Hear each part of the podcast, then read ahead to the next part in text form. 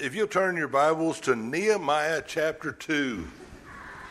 I've heard so much about building a wall, we're going to talk about it this morning. no, uh, we've heard that in the news and all this mess going on, and, and just be all I'll say about it is being prayer for our leaders. Uh, that God will lead and, and show them, give them direction of what they should do. And that's all I'm going to say about building a wall there.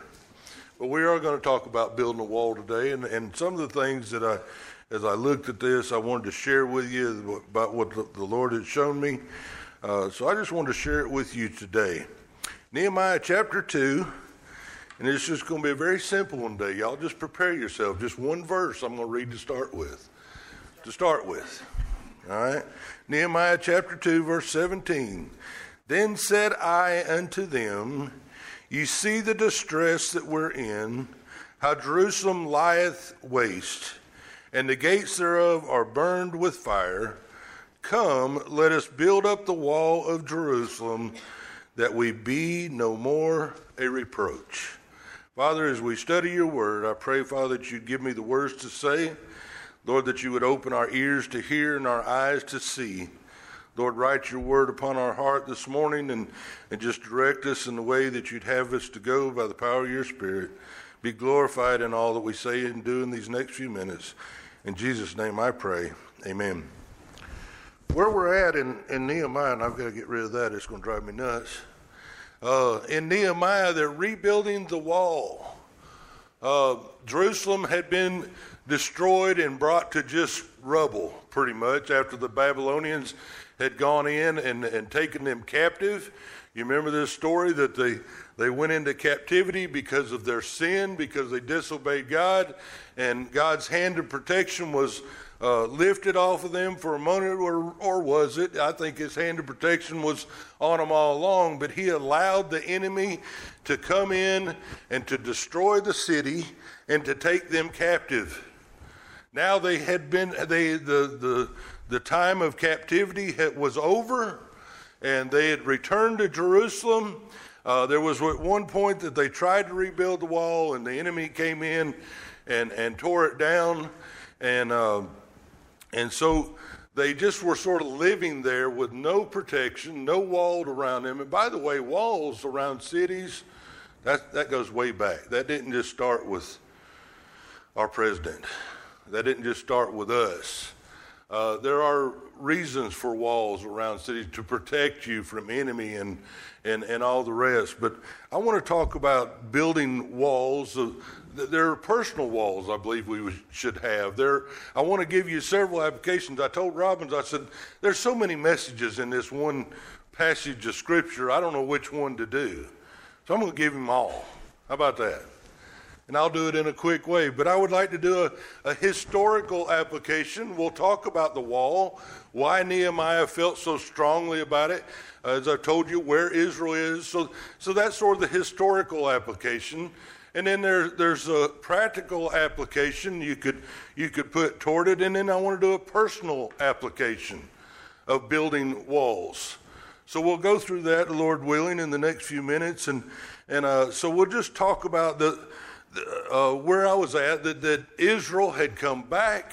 They're living in the city. There's no protection around them. There's rubble everywhere. Uh, gates probably still standing partially that have been burned up. And it, it was a city in ruins.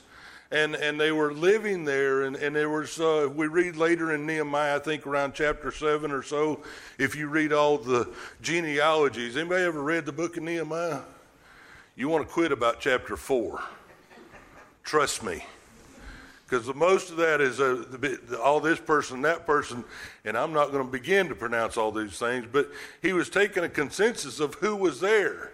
And the count was, I think, around 42,000 Jews had returned back to Jerusalem and were living in the city with no walls to protect them. The enemy would come and they were just in, in a, a, a bad situation. It says in verse 17, ye see the distress that we're in, how Jerusalem lieth in waste, and the gates thereof are burned with fire. And he says, Come, let us build the wall. So, who is Nehemiah? Where was Nehemiah? Well, Nehemiah was, was a cupbearer to the king. Um, now, what was a cupbearer? It was a, a good job, I guess, as long as things were going well. Okay? A cupbearer to the king, his job, he was the real personal to the king. He was almost like his secret service that was to protect the king. Uh, to advise the king of security and advise the king of situ- different situation. He was a Jew, but living with the king. And uh, he was there, and his job was if the king got wine, Nehemiah drank it first. If the king got food, Nehemiah ate it first. Probably good food, the best food in all the land. So why did Nehemiah eat it before the king? To see if it had poison in it. So as long as everything was going well, Nehemiah had a pretty good job. It was great where he was at, but he was a pretty important person. He was a pretty prominent person. He was uh, considered a governor in the area. Um, and uh, he he did this day in and day out. And and uh, one day in uh, chapter one, we see that uh, chapter one, verse two. It says uh, that Hannah and, I, one of my brethren, came and he uh, and he and certain of the of Judah, and I asked them concerning the Jews that escaped, which were left of captivity, and concerning Jerusalem. So here he is, he's doing the king's work day in and day out, but his heart is still in Jerusalem.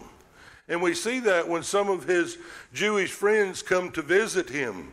And they're sitting there talking, and, and he shows that he cares still, and his heart still cares for Jerusalem and for the Jewish people because he says, How are they doing? You ever done that? You just concerned and buried about. I've done it several times this morning. Hey, how are they doing? How is that? We've been praying for them. We're hoping the best for them. How are they doing? In the report that he gives. So first of all, uh, if we're going to build walls, if we're going to do anything, first of all, you have to come up with someone who cares. Is there something you care about? Is there something that's on your heart that you feel like that God has laid there that you feel deeply about? Nehemiah cared about Israel. He inquired about Israel, and the news that he got wasn't too too good. So, um, first of all, one needs to care, and then he got the report in, in verse three of how that they were in in in a bad way and and and suffering and, and all the rest. And I'm sort of going to summarize the first two or three chapters, so just hold on to that. So in, in verse 3, he gets the report from them how that the city is, is in waste and they're in a bad situation. And what is the next thing that Nehemiah does? He cared enough to pray. When he heard this news about the situation of Jerusalem and his friends, his relatives, and his brethren in Jerusalem, he cared enough to pray. And it came to pass when they heard these words, in verse 4, when I heard these words, that I sat down and wept and mourned certain days and fasted and prayed before the God of heaven. So Nehemiah cared. Nehemiah cared enough to pray. Have you ever been in a situation where you, uh, you act like you care and you know, it's always been a joke with me and my brother. People come up to me and say, "Hey, how you doing?" And my brother say, "You know, they don't care how you're doing. That's just something they say." But they, some of them genuinely do. But you, how are they doing? And then you hear the report, and you're like, "Yeah, okay, that's good," and you just go off and forget about them. But Nehemiah showed that he, can, he cared passionately because it was en- enough to bring to God in prayer. He mourned for them for certain days. He was saddened in his heart and troubled in his heart, and he prayed to God that, that they would uh, that something could be done. So Nehemiah did this. I also want to point out that if, if you care enough, you care, you care enough to pray now be patient. Now, I'm giving you the historical part. I'm going to give you, you all this like, oh, this is great. Nehemiah did this how many years ago, Kenny?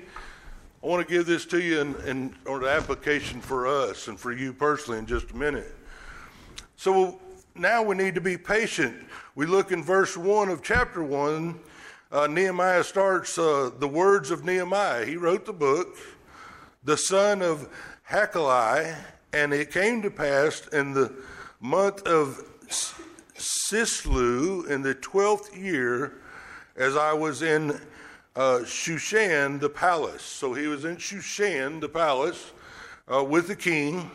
And then if you look at chapter 2, verse 1, he says again, And it came to pass in the month of Nisan, in the twelfth year of Artaxerxes the king, uh, that wine was before him, and I took up the wine and gave it to the king.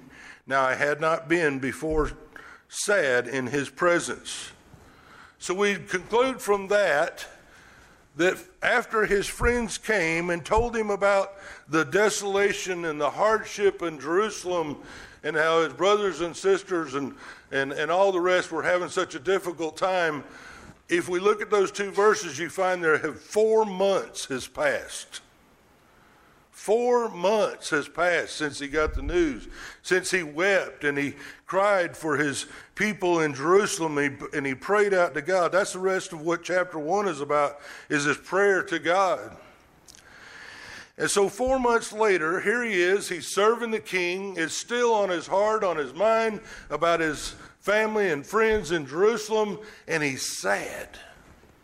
Now this was a uh, this was a problem uh, he was being very patient in God's direction. Uh, he could have probably at the very beginning, when he heard the news, he wanted to run out and do something and fix it. But the problem is, God hadn't told him what to fix, how to fix, what he could do. He hadn't got direction yet from God. He was praying for this and, and asking God, so he was patiently waiting for four months. Uh, no doubt waiting for an opportunity to bring this up to the king. So now we come to verse 2 of chapter 2. We need courage. All right? We need to care. We need to care enough to pray. We need to be patient. And we need to have courage. Why did Nehemiah need courage? Look at uh, verse 2 of chapter 2. Wherefore the king said unto me, Now, remember verse 1, he was serving the king, and he was sad so the king says, Wherefore, uh, wherefore the king said unto me, Why is thy countenance sad, seeing that thou art not sick? This is nothing else but sorrow of heart. Then I was, ver- then I was very sore afraid. In those days, the king was not supposed to be around anything that would make him sad. The king was not supposed to be around things that would that bring his uh, cheer down, I guess, or he'd kept him away from problems and all the rest. And his servants, if they were having a bad day, they didn't go in to see the king. They didn't serve the king. And they were very protective of the king. And but but uh, Nehemiah, being the cupbearer, was in the place of the king, and, and the king noticed that he was very sad. So that was a problem. If, if one was sad before him, the king, all he had to do is at the word of his mouth to send him away. I mean, if he wanted to, he could have had him killed. He could have had him put to death for being in his presence like that. Very much different than today.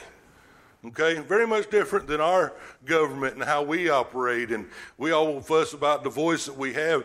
Y'all lived with a king that just a word of his mouth, they could have you executed. Or they could have you uh, put away. Uh, so he was uh, he was sad, and the king noticed, and he said, "I was so afraid." So my next point would be, if we're going to do something for the Lord, we need to have courage. All right. So now we need to know that God's in control of all things, and I'm seeing all this from what Nehemiah is saying uh, in his testimony, chapter two, verse eight. And a letter unto Asaph, the keeper of the king's forest, that he may give me timber to make beams for the gates of the palace, which are apprehended to the uh, appertain to the house, and for the walls of the city, and for the house that I shall enter into. And the king granted me according, listen, look at that, according to the good hand of my God upon me. So in verse 2, the king, notice he said, uh, he was sore afraid, and then Nehemiah just said a quick prayer. Now, a lot of times we do a quick prayer, right? Lord, help me here. And then we wondered, uh, see, but you don't understand. There was four months of fasting and praying over this very thing that brought him to this point. God had opened the window of opportunity. He didn't have to go to the king. The king came to him and said, "Hey, what you sad about? You're not sick." What an opportunity. What a what a window that the Holy Spirit and that God had opened up to share what he had on his heart with the king. So he told the king all about Jerusalem and, and the land of his fathers, how it lay in waste. And he said, Why shouldn't I be sad? And then, and in all things, the, the king just says, What is it you want? What can I do to help you? I don't want to see you sad. What can I? You talking about the hand of God working? That God is in control of all things? Why should this king co- co- care about Jerusalem? But because of Nehemiah, because just like Joshua and David and, and Daniel, God, God had placed his man in the place that he wanted him to have for his purpose. And so Nehemiah is there for a purpose, for a reason, and God opens the doors, and Nehemiah gets to share what all's going on, and the king says, What do you want? What can I do to help you? And then he goes on to say, he says, Well, I need this, this, this, and this. And, and then we see in verse 8, and he said, Also, would you give me a letter to the keeper of the forest? What that is, is you, you couldn't cut trees down. You couldn't take anything off the land without the king's permission. And he had people that oversee that and to make sure you weren't doing that. So he wanted this letter uh, to Asaph, the keeper of the forest, that he could get timber off of it to, to rebuild the wall of Jerusalem, to rebuild the gates of Jerusalem. And not only, uh, then, and he, he recognizes, let me back up, he recognizes uh, that this is all the hand of God. The fact that, it, that uh, King, uh, uh, the king asked for this was according to the good hand of my God upon me. He understood and recognized that God was in control of the opportunity, the window that opened to explain to the king. He understood that God was in control to place on the king's heart compassion for Nehemiah's sorrow. And he wanted him to offer whatever he could to help. And the king did all this. He offered all this and, and sent him on his way. It's almost like Nehemiah says, My friends in Jerusalem, my family in Jerusalem, it lays in waste and they need a wall, and you're going to pay for it. Y'all get that on the way home. He didn't say that, but the king paid for the whole bill. Wow, what an awesome God. Israel had a need. His people had a need. You have a need. God he will even use heathens to provide your need. God will um, or, or, use people who aren't saved, who aren't His people, to provide for you if you'll trust Him. The hand of God was in this all the way. Nehemiah recognizes this. Now, so we understand that we need to have. Uh, to be caring, caring enough to pray, to be patient. We need courage. We need to know God's in control of all things. We need to know that opposition is coming. We talked about this some Wednesday night. Anytime you do anything for the Lord, you just better buckle your seatbelt. Opposition's coming. Problems are coming. And this, this was no different. Even though he had granted from the king and had all this, look at verse 19 of chapter 2. When Sanballat, I love these names, the Horite, and Tashaba, Tobiah, excuse me, the servant of the Amorite, and Geshem, the Arabian, heard it, they laughed us to scorn and displeased us and said, What is this thing that you do? Will you rebel against the king? So here it is. Nehemiah has gone to the king. He's giving him, he's granting him permission. He's giving him the letters. He even sent him the captain of his army with him, a regime of men to go with him to protect him and help him. They go to Jerusalem and they're there. And here's the neighboring enemies. And here they come with their mouth, running their mouth. Yeah, yeah, yeah, yeah, yeah, yeah. I love people just run their mouth and don't know what they're talking about. Just want to bring you down want to ridicule everything you want to do. What did Aaron McCullough say? Just want to have a holy slap. His opposition was coming, and they began by doing this. And we read later in, in the book of Nehemiah how they even they even pressed harder to to stop the wall. Nehemiah is in Jerusalem, and and uh, and as they saw this, they, they tried to bring him down. They tried to discourage him from what he was doing and even accused him of going against the king, of being disloyal to the king. By the way, Nehemiah was very loyal to the king. I want you to understand that anytime we do something in a church, anytime God's at work, Satan doesn't like it. And he's going to do his best to destroy it. Anytime you do something and, and you try to get closer to the Lord and, and, and want to know Him more, trust me, opposition is coming. Satan is not going to like it. He's going to discourage you. Uh, there have been many times that I've stood up here and preached, and, and Monday morning I thought, boy, that was stupid. Just beat you down.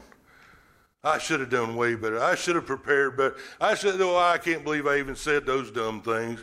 Are you ever done anything and, uh, you know, just have a great time in the Lord and worship and all the rest, and Monday morning, here it comes. Boy, I'm, well, you made a fool out of yourself there, didn't you? It's opposition. That's Satan trying to tear down what God is trying to build up. So know that it's coming. Know that it's going to be there. But look what uh, Nehemiah did in verse 20. We need to be persistent. Then answered I them and said, Now these, these men have accused him of, of uh, going against the king and making fun of him and laughing at him. And his response could have been several ways. He could have gotten mad. Uh, it says later in Nehemiah that he did get frustrated with some of the people of Israel and, and even punched some of them. That's my words, but that's not what he said but even hit some of them and pulled some of their hair out. So Nehemiah was a little bit of brawler, I think, but not with these. He had a see. We could have been a brawler. He could have done it that way, but where would that have got him? He could have just uh, walked away and ignored it, but where would that have got him? But this is what his response was: "The God of heaven will prosper us. Therefore, we, His servants, will arise and build." But we have, but ye have no portion, nor right, nor memorial in Jerusalem. In other words, whatever we're doing in Jerusalem is none of your business. God has provided the means. God is providing the way. I've seen it. I've witnessed it, Nehemiah says, and you're not bringing me down because God's on my side. God's in control of this situation, and it's nothing of your concern. What an attitude. What an attitude he, he had to be persistent in what God was calling. Uh, don't let hindrances, hindrances keep you from doing the will of God in your life. God will prosper you. They will build the wall. They say it took uh, almost a day and a half. Now, you're talking about God in it. God uh, opened the door for the opportunity for Nehemiah to talk.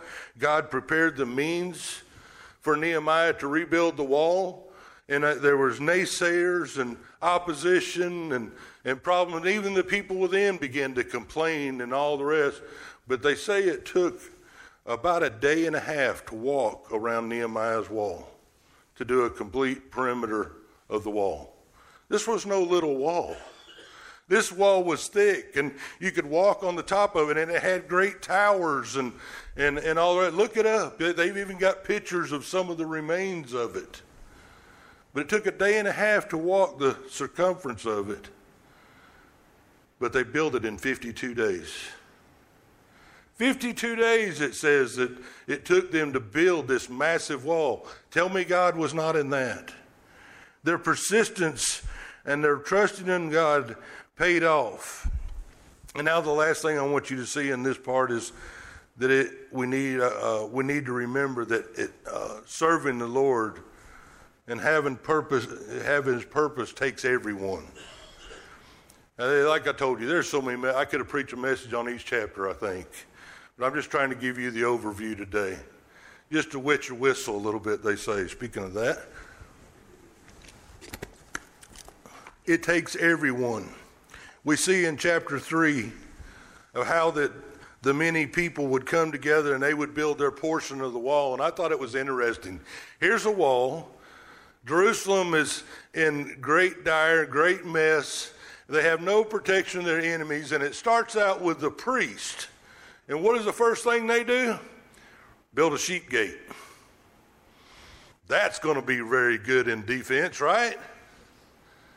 And that's what our response is a lot of times to other people. We look at, why is David doing that? That's stupid. Doesn't he know we need to be doing this? Mr. Philip, I don't, I don't understand why he thinks that way. Maybe Clint, I mean, I, I don't, I still don't understand Clint. I mean, you know. But you see where that could have come up. But what the, we need to understand is every person in God's house, every person in God's family is there for His purpose, is there for a reason. And it may not make sense to you, but it makes sense to God, and He's commanded them to do it. Let them do it. It was very important that, the, that he started out with the priest building the sheep gate because the sheep gate is where they let in the sacrifices. That was the number one thing was to keep God first and foremost in all that they did. That's I believe started why Nehemiah started out chapter 3 verse 1 that way. It may not make sense. You think, well, shoot, they ought to be putting up rocks. No, they built a sheep gate first. They made a way to make sacrifices in the temple first and foremost. Every job is important. Every person is important. Y'all seeing where I'm going with this yet? Back to our text, the purpose of the wall. I want you to look at a few things just in that one verse. In that one verse is a whole message. Then said I unto them, You see the distress that we are in. Anytime you do something, you, you've got to be caring. You've got to care enough to pray, and you've got to evaluate the situation. We did that with this. We took several weeks and we prayed, God, what is the vision for our church? What would you have us to do, Father, that would most glorify you and reach this community with the gospel of Jesus Christ? And after six weeks of prayer, that we considered this, this would come up. We evaluated a need that we had to have more Sunday school space. We evaluated a need that we needed to have a place for the younger generation and activity building for them. If we're going to continue to grow, if we're going to survive, we've got to reach the younger generation. So the building program was born. Two years later, we're a little, we're a little over $80,000 that God has blessed. I think that's wonderful for this church. I think that's just awesome that God would provide for that way. And we are being patient about it. I mean, we could get on big campaigns and put up GoFundMe on Facebook and get out and cry and beg and all the rest in the streets. But I believe that God will control, will supply, and He's in control, and He's going to supply our needs in His time. If it takes four months or four years, God will provide the means within His time frame. Should we be doing all we could? Absolutely. But don't get upset about it. Be patient about it. Be, be patiently waiting, but you evaluate the situation. What was the situation? That Israel would lie in waste and the gates are burned. Uh, so you, you, you evaluate the situation. Uh, that's all throughout scriptures. Uh, David said, Search me, O God, and know my heart. Try me and know my thoughts. Now we're doing our personal application. Know my thoughts and see if there be any wicked way and lead me in the way of the everlasting. Paul tells the Corinthians, But let a man examine himself so let him eat of the bread and drink of the cup before you have the Lord's Supper. He says, examine yourself, evaluate your situation. Where are you at? I want to ask you today, where are you at with the Lord? Where are you at? Is he your Lord and Savior? If you've established that, are you living for him? Are you, are you doing what he's telling you to do? Is he giving you a heart of compassion for the other? Are you evaluating your situation? So then after that, he says, this is the situation that lays away. And then that to identify the problem. What is the problems we have? And then you come up with that and, it, and you come up with a solution. After identi- he evaluates the situation, he identifies the problem, he comes up with a solution. We identified we don't have enough Sunday school space. We need to reach the younger generation. We need to, to have more. This building here is falling down. Uh, we, we identify the, the problem. We come up with a solution and waiting patiently on the Lord to supply. That's what Nehemiah was doing here. This is, I mean, in your job, Daryl, there's a, there's a good business sense right there.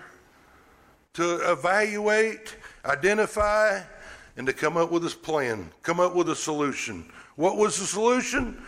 And let us build the wall of Jerusalem. That's 217. Let us build the building. Let it, what's the solution for me and you personally?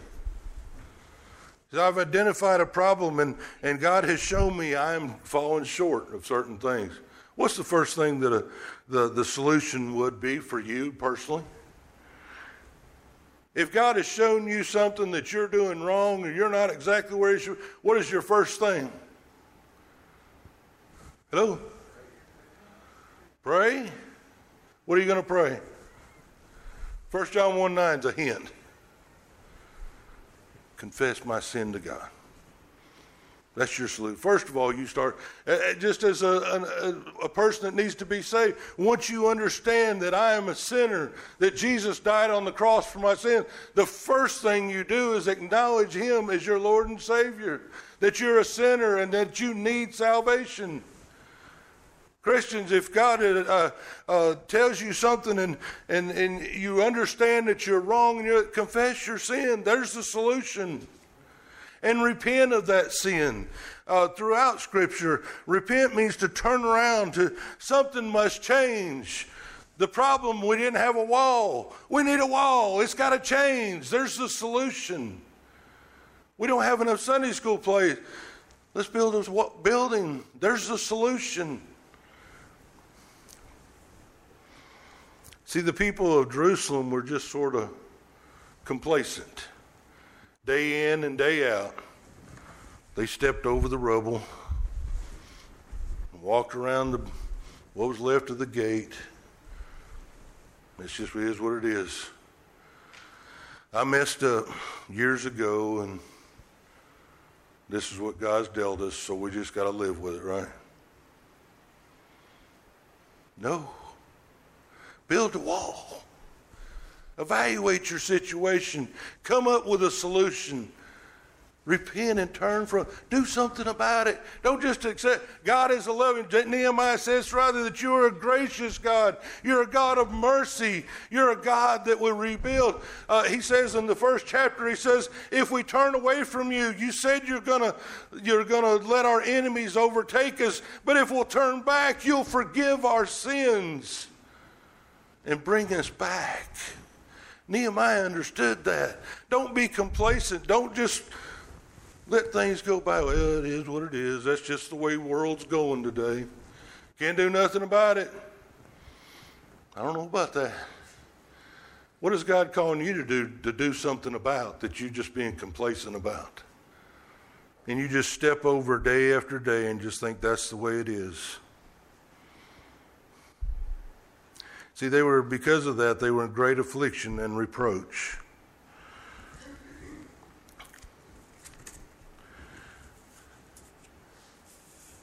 in Revelation, the first couple of chapters, those letters to the churches, Jesus says to the churches, You've done this good, they've done that good, but I have something against you. I'm evaluating you. And this is your solution repent, turn away from it, or you'll become non effective in the ministry.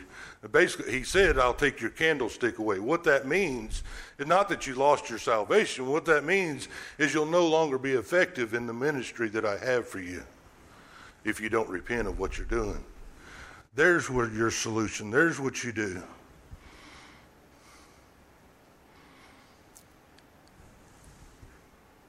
Psalms 27 1. Remember that God is the builder and the keeper. Except the Lord build the house, they labor in vain that build it. Except the Lord keep the city, the watchman working, work, work, walk, waketh in vain. Excuse me. Isaiah wrote in chapter 26, verses 1 3, and I wonder if Isaiah was thinking about this day of the promises of the Lord in which Nehemiah would go when they would rebuild the wall. Isaiah 26 is a song. It says, In that day shall the song be sung of the land of Judah. We have a strong city. Little different from what Nehemiah's first words of, of Jerusalem was, wasn't it? They, they're desolate, they're in despair. We have a strong city. Salvation will God appoint for walls and bulwarks. Open ye the gates, that the righteous nation which keepeth the truth may enter in. That will keep him in perfect peace, whose mind is stayed on thee, because he trusteth in thee. Nehemiah understood that God was in control. He trusted God and waited patiently for him. He prayed to God for him. He was, he was uh, persistent about what he's doing because he knew this is what God wanted. Nehemiah was in perfect peace because his mind was stayed on the will of God. The will of God was to rebuild the walls of Jerusalem. Why was that so important? Because God knew his son was coming one day as a baby, as a child, and he needed a city to be born in that was prophesied. Israel couldn't lay in waste any longer. God was preparing the way for the Messiah to come. And in the last part of that verse, he says it says to be no more reproach. Whatever Nehemiah was doing, he was doing for the glory of God. That the, that the name of God would not be a reproach among the people that the name of God would be wonderful, be glorious, be awesome in the ears of the people that heard his name. Everything we do ought to be done for the glory of God. We build this building, it's not so we can give special recognition to certain groups that give or build or come up with the idea. That building is for the glory of God that we can bring this community and tell them about the saving grace of Lord Jesus Christ. That's what that's about. For his glory, for his honor. Nehemiah uh, recognized that. Now I ask you in your personal life, if you evaluate and you look at what God is showing you and you're coming up with solutions, am I doing what I'm doing? What am I doing? And in, in my life, in my church, is it bringing glory to God that there be no more reproach? Interesting stuff about Nehemiah and the wall. Walls aren't so bad. I believe in that. You can even glorify God in a wall. It's just how you do it, how you trust Him, how you depend on. He'll make the way. Just go. Just be. It's interesting. I was talking to Derek. He went to Costa Rica on a missionary trip. God provided ways. Tell him how God was doing this and keeping the safety of the pastor down there. That they held a gun to his head and told him not to preach the gospel anymore. And he's, you know, I don't really don't want to be a preacher, but God's called me to do it. Nehemiah probably really didn't want to do this, but God called him to do it. and God provides the way. God makes the protection. God will stand strong if you'll just trust Him. God will lead you where He wants you to go. I believe He's going to do that with this building. I believe He's going to do it in your personal lives if you'll just trust Him and be patient and wait on Him. Father, we thank you for the day. We thank you for your blessings to us. Lord, I pray that you would lead and guide us in every step that we make. Father, I ask that you would just search our hearts and see, as David said, any wicked ways in us. Reveal to us, Lord, with the changes and the things that you would want us to turn from. And Lord, give us what you want us to turn to. Give us direction as we seek your face and we seek to glorify you in all that we do in our community and in our lives and in our jobs and our homes. Father, be glorified in everything that we do. In Jesus' name I pray. Amen.